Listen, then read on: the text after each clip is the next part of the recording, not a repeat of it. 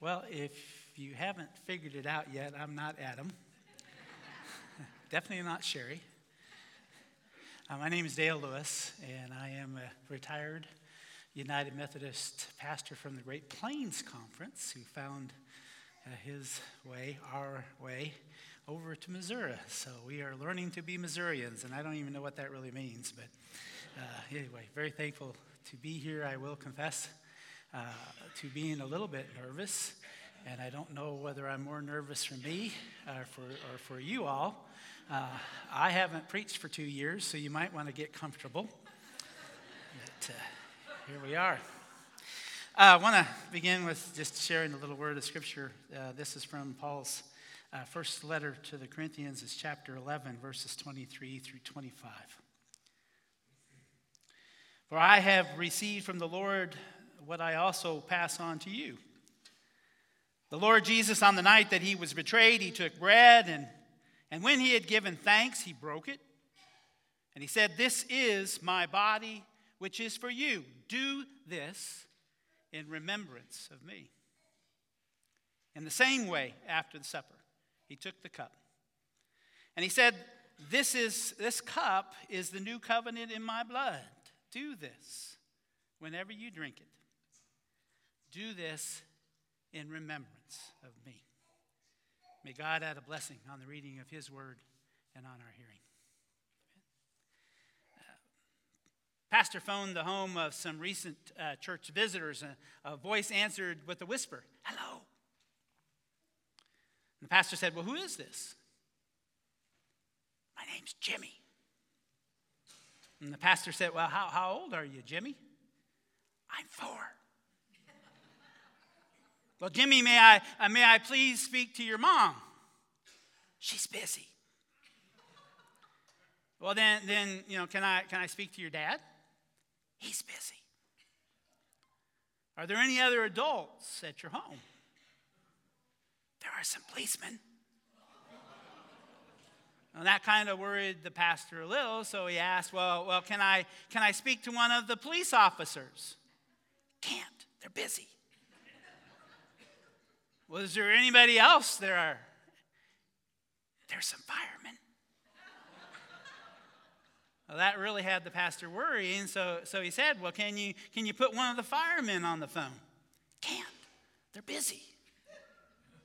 Well, at this point, the pastor was a little bit exasperated, and, and he said, well, well, so Jimmy, you know, what are they all so busy doing? And, and still whispering. The young voice replied just with a little soft giggle They're looking for me.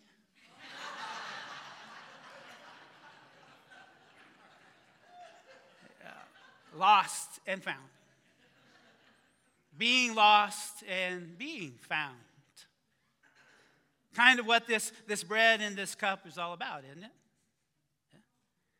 Do this in remembrance of me. Uh, the words are quoted, they're sung, they're mentioned twice in the passage of Scripture that I shared this morning. You know, on the night before Jesus was crucified, he shared this very special meal with his disciples, and he encourages them to continue to share in that meal which we have, have come to, to know as the Last Supper or the Lord's Supper or communion or Eucharist or Mass. You know, the names differ among traditions, but the heart remains the same. Jesus' words do this in remembrance of me. You know, it never, never ceases to amaze me how, how religion, you know, when given enough time, is, is able to, to squeeze the life right out of a joyful celebration. Oh, thank you. you know, God reveals His grace and power through His Son, Jesus Christ, in the most uh, uh, amazing and wondrous way. And what happens?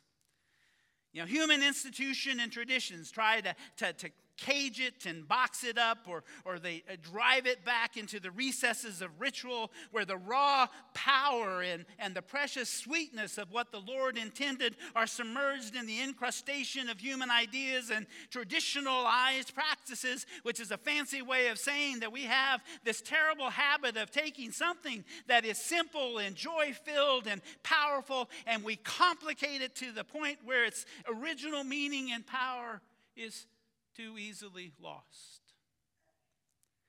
Do this in remembrance of me. So, what is it that Jesus wants us to remember? You know, what is it that he wants us to cherish? You know, to proclaim with our hearts, with our lives. And Jesus said, This is my body, it's broken for you. You know, this is my blood that is shed for you. Obviously, you know, Jesus wants us to remember all that he has done. His life, all his teachings, his death on that cross, all out of love for you and me.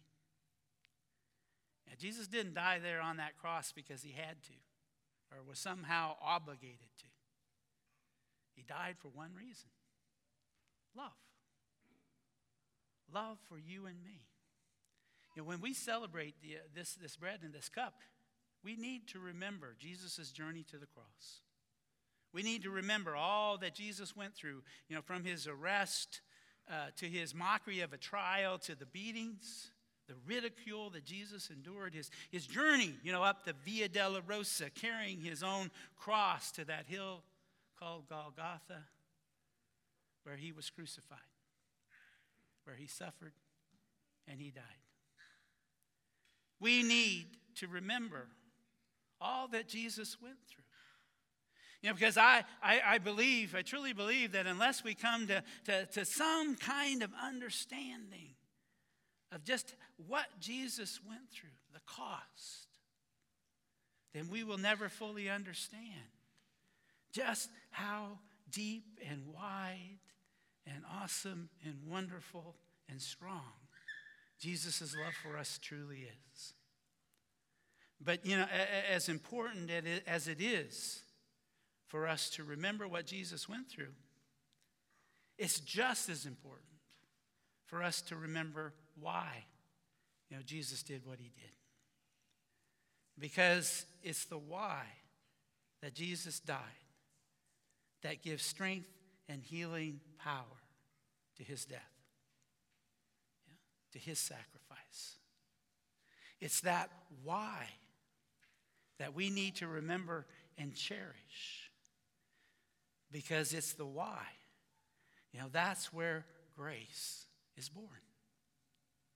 You know, that's where salvation becomes more than just a promise. Salvation is ours because Jesus chose to love, even when to love meant dying on that cross. It's the why that brings real healing and hope to our lives. It's the why that brings to us a joy that nothing in this life can ever take away.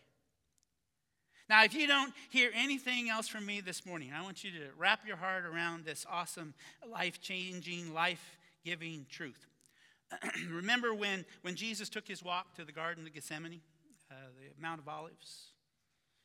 His disciples, you know, after they had celebrated the Passover uh, on the eve of his arrest, you know, they took this walk to the garden so that Jesus could pray. This is uh, in uh, Luke chapter 22, verses 39 through 44. I encourage you to take a look at it. But do you remember his prayer? You know, there in the garden. You know, Jesus was hurting. He was so filled with this anxiety that the scripture tells us that he was literally sweating blood. Again, in my heart, I believe that Jesus didn't want to die. And he didn't want to go to the cross. So he prayed. He said, Father, if you are willing,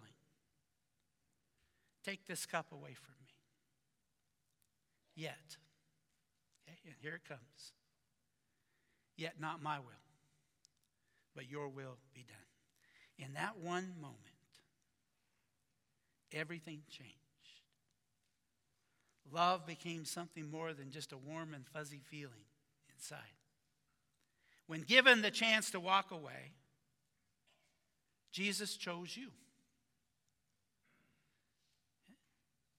Jesus chose to love you literally to death. You know, how awesome is it when you think about it, to know that the Lord of all creation, the, the living Son of God, loves you so much that he willingly died for you on that cross for your sin, to bring healing and hope into your life.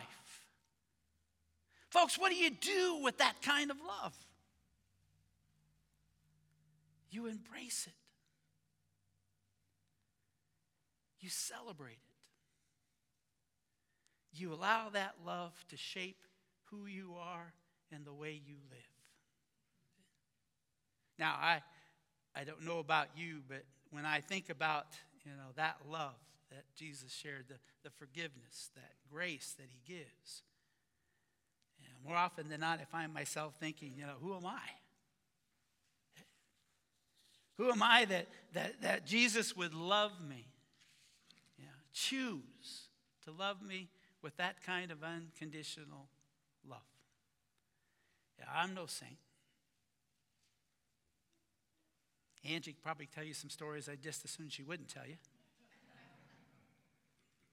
I know my kids could tell even more, but we won't go there either. Yeah, I'm not worthy of Jesus' love. Do you ever feel that way?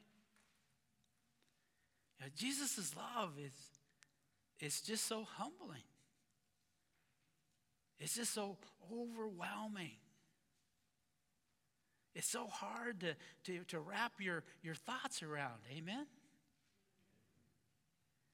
In those moments, that's, that's when I remember the thief who was crucified on the cross beside Jesus. Now, do do you think he was worthy of the love and grace of God? You know, I've always, always been fascinated by the fact that the only one who truly understood who Jesus was as he was dying there on the cross was one who the world would say was the least deserving of the love and grace of God. This convicted criminal saw in this suffering, broken body the living Son of God. He saw what no one else saw. This least of the least of these was the only one who defended Jesus as he was being ridiculed and tormented by the crowd. And do you remember what he asked of Jesus? Now, folks, this is a real statement of faith. He said, he said, Jesus, remember me when? You're not if when you enter into your kingdom. Yeah? And Jesus' response? Oh, sorry, but you know, you've made a real mess of your life and you just are not worthy to be a part of my kingdom. Now, I really hope that you know that was not Jesus' answer. Okay? Jesus said, Today, this very day, you will be with me in paradise that dying thief was worthy of a place in the kingdom of God, not because of what he did, but because of what Jesus did, because of who Jesus was and why Jesus did what he did love. Agape love. Now, I know Adam likes to throw in Greek, so I thought maybe I'd throw in a Greek word too. Yeah? It's agape love, love that gives, love that, that, that sacrifices, love that, that takes that which is broken and brings healing and hope, even to the least of the least. We need to approach this table with the same heart as that dying thief. Yeah, too, too many times, I think, I think people get the idea that, that if they're feeling weak or unworthy because of you know, some brokenness or something they did or something that they didn't do, that, that, that for some reason they don't have a place at this table. And unfortunately, there are folks in this world who tell other folks that they don't have a place at this table. Do you ever feel that way? Now, I can just about imagine that that's how that dying thief felt. You know, even there at that cross, in the midst of the greatest hurt and suffering the world has ever known, that thief still saw love and grace shining through Jesus. And in that one moment, that thief realized again exactly who Jesus was the Messiah, the living Son of God. Maybe he didn't understand, you know, all the hows and the whys and, and, and the what in the world, you know, the theology, the Christology. Do you ever feel that way? Yet he had no doubt who Jesus was. And he probably thought to himself, you know, I'm not worthy of that kind of love and grace. But, but, but if Jesus would just remember me, if he would just think about me, that would be enough. Folks, that's a faith, a faith statement if I've ever heard it. And so he asked Jesus, just remember me. And Jesus was having none of that. And in one moment of grace, a dying thief was given the gift of eternal life. So let's settle the question once and for all who is worthy to come to this table? Nobody. The better question to ask is who is welcome at this table? Everybody. Jesus died to shower the grace of God upon us so that we might find all the forgiveness and the grace that we need to heal our broken lives and experience the love of God in all the fullness that God wants us to experience His love. We are worthy because Jesus' love makes us worthy. Jesus died for all of God's children, and He invites all to come and to share in His love no matter what condition you know, we find ourselves in. Here in this place, in fact, everywhere, we are God's children, and we are holy and we are dearly loved. And, folks, that's a reason to celebrate and to give thanks. Now, here at this table is joy, healing, forgiveness, hope, peace, love. And these gifts are yours because Jesus chose you. He chose to love you, to love you just the way that you are. Never forget that simple, life changing truth. Jesus chose you out of love. Now, what are you going to do with that love?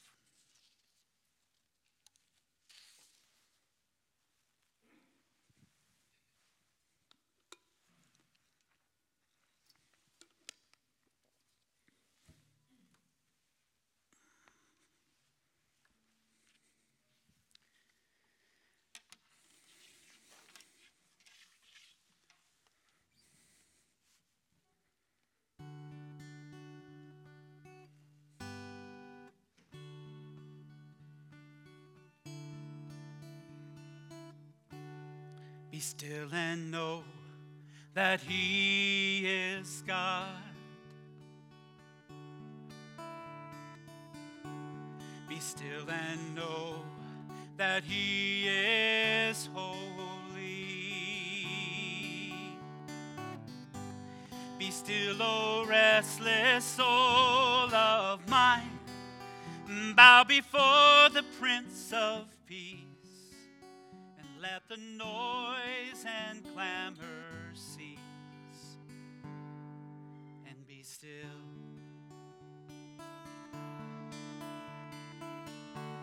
Be still and know that He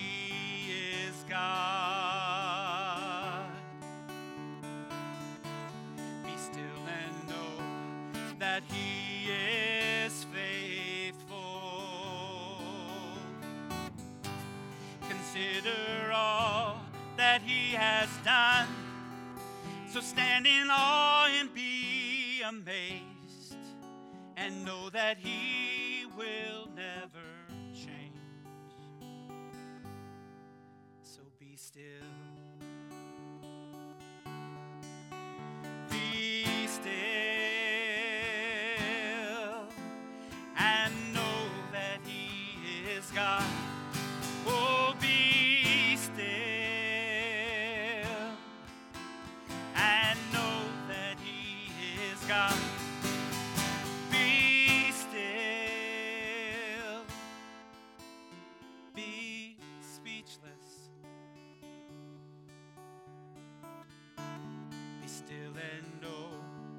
That He is God.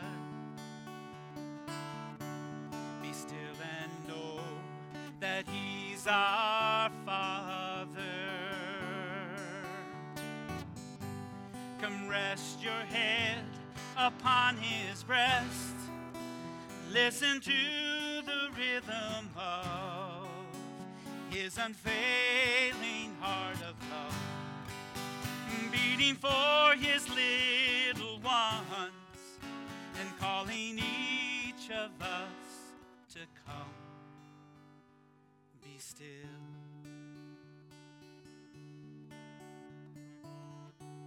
Be still and know that he is God. Be still and know how much he loves you. Be still. And let's pray together.